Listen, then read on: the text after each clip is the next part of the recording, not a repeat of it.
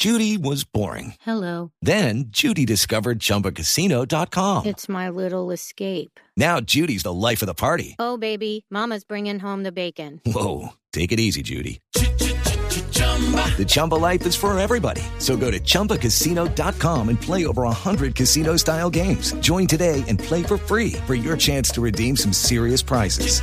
chumba ChumbaCasino.com. No purchase necessary. Void where prohibited by law. 18 plus terms and conditions apply. See website for details. Estoy en comunicación con Alejandro Rubio, que es el presidente de la Asociación de Motociclistas de Colombia, que acaba de emitir este comunicado. Señor Rubio, buenos días. Muy buenos días, Néstor, y para toda la mesa. Los he estado escuchando atentamente. Gracias. Alejandro, ¿qué moto tiene usted primero? Bueno, yo soy periodista y trabajo con motociclismo, con una revista especializada en motociclismo y tengo varias motos pues, porque me corresponde como al sastre tener máquina de coser. Tengo un scooter 300, ¿sí? Sí. Y tengo otras moticos pequeñas, Honda, Yamaha, para trabajo de nosotros. Sí. ¿A usted le parece justo que usted con su scooter 300, con sus motocicletas, no pague peaje? El tema es el siguiente, aquí el fondo del asunto es dinero, recaudo de dinero. Sí. Y en ese tema de recaudo de dinero nosotros estamos copados. ¿Por qué razón? Porque volvemos a mirar todo el tributo que nosotros pagamos de mil maneras al Estado. El SOAD, donde va un impuesto disfrazado que lo hemos dicho hace mucho rato de cerca del 48%.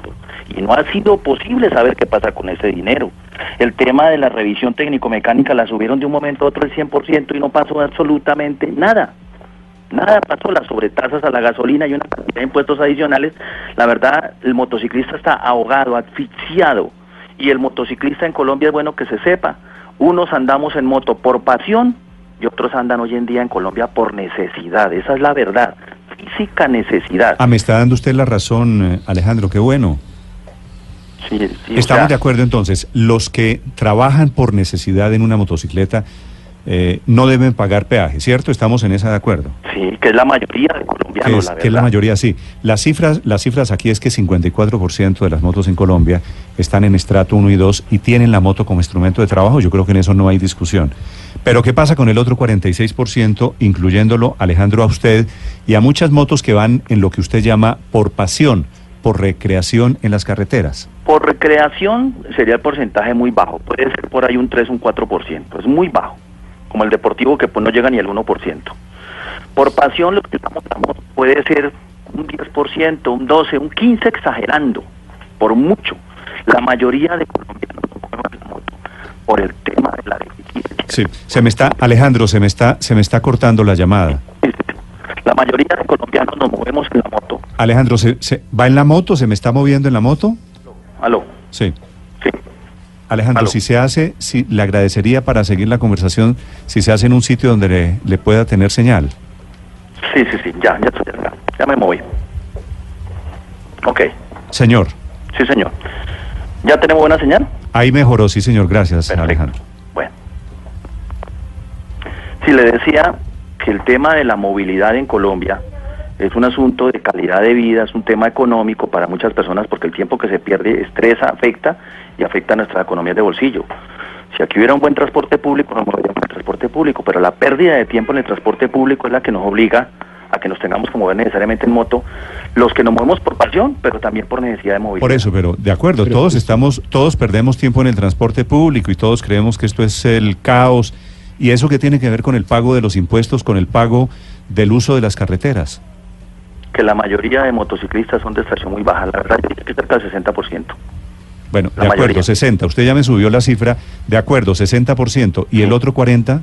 El otro 40 son personas que pueden tener una moto de 200 centímetros cúbicos que vale alrededor de 6, 7 millones de pesos, que son muchachos que trabajan con su motocicleta, ya sea transportándose a su trabajo o en oficios varios, no necesariamente la mensajería o los oficios de perfil bajo. Es que la verdad, la mayoría de personas en la moto trabajamos con la moto. Es que, es que en Bogotá, por ejemplo, no nos deberíamos de mover en moto con este clima y con estas condiciones de la ciudad. Y nos toca movernos en moto. Es que no hay más que hacer. Nos toca movernos en moto.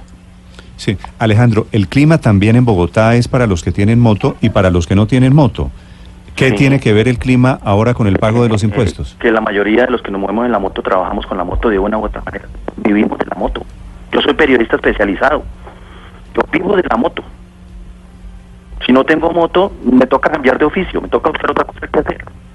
pues como muchos que tienen carro y viven del carro, pues les toca pagar el peaje Sí, por el carro. Aquí eh, el tema, el tema también pasa por equidad, eh, Alejandro. Yo sé de la seriedad de, de su medio, de sus opiniones, pero ¿por qué creen ustedes que los demás pagan impuestos y ustedes no?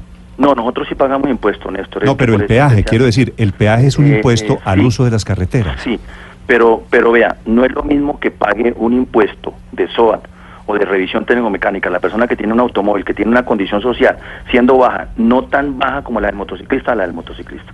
Hay una diferencia radical. O si no el motociclista compraría carro. Empecemos por ahí, Néstor. ¿Por qué no compramos carro? Para movernos en carro, más bien.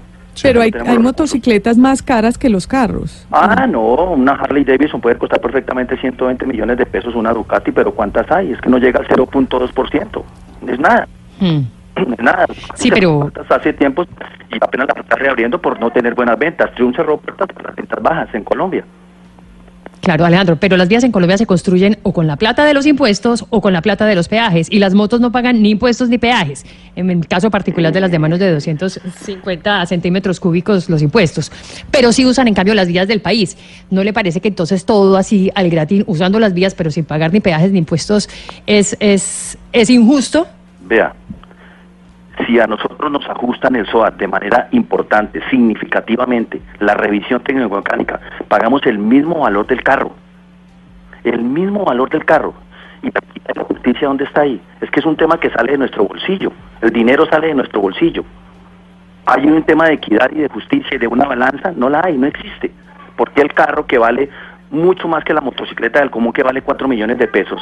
Un carro fácilmente vale 25, 30 millones de pesos. Vale lo que valen 6, seis motocicletas de estas.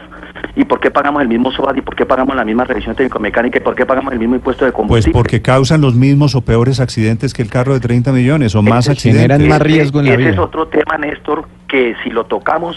ahí No, no, un no, tema no, no, no. Lo llamé, lo llamé solo para peajes.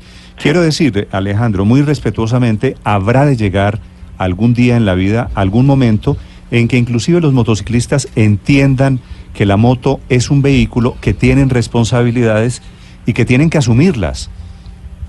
Estamos de acuerdo, Néstor. Cuando las condiciones económicas del país sean un poco más justas. Néstor, lo que acaba de pasar con ese fenómeno, y no voy a hablar de personas, que se tiraron a un lado de una tendencia políticamente hace poquito, es porque estamos cansados de tanto hurto y tanto robo. Los colombianos estamos cansados de tanto hurto. Y esto es plata que se la van a robar. Eso no se puede negar que esa plata ya tiene una distribución entre Ah, bueno. los señores congresistas. Ese es otro tema que Es, es- ese es un, un argumento interesante. Sí. No al peaje porque esa plata se la van No, a no, robar. no, no, en buena parte por eso también, pero no solamente por eso, lo principal es que el, el bolsillo de nosotros ya no da. Pero, pero, no da. pero tengo que pagar la declaración de renta, voy a hacer lo mismo. Entonces no pago mi declaración de renta porque la plata se la van a robar. Ahí está buena la pregunta. Pero usted ¿Sabe dijo- ¿Cuántos motociclistas pueden presentar declaración de renta o presentan declaración de renta porque sus, rentos, sus ingresos no dan para presentar declaración de renta? Será otra, otra buena pregunta para investigar. Le digo que la mayoría de motociclistas no presentan declaración de renta porque no están obligados porque sus ingresos no dan para eso. Pero fíjese que usted tiene más de una moto, es decir, tiene cierto poder adquisitivo y está diciendo que no Pero- que no estaría dispuesto a pagar el peaje. Pero Entonces vea, no es un tema de no es un tema de yo- falta de recursos Claro, en, pero en personas- ciertos casos. Pero personas como yo somos muy poquitos, muy poquitos en Colombia. Eh, ¿Usted qué opina del estado de las vías, de las carreteras en el, en el país? ¿Son buenas, son, son malas? Está mejorando de manera importante, salvo la afectación de esta vía Villavicencio, que es terrible, catastrófica. Yo soy de Villavicencio, hace 40 años que pasa ese problema, pero está mejorando. Hay que reconocer lo que está mejorando. Bueno, ayuden para que mejoren más. Alejandro, le mando un abrazo. Gracias, Néstor. Muy amable. Chao. Gracias a todos.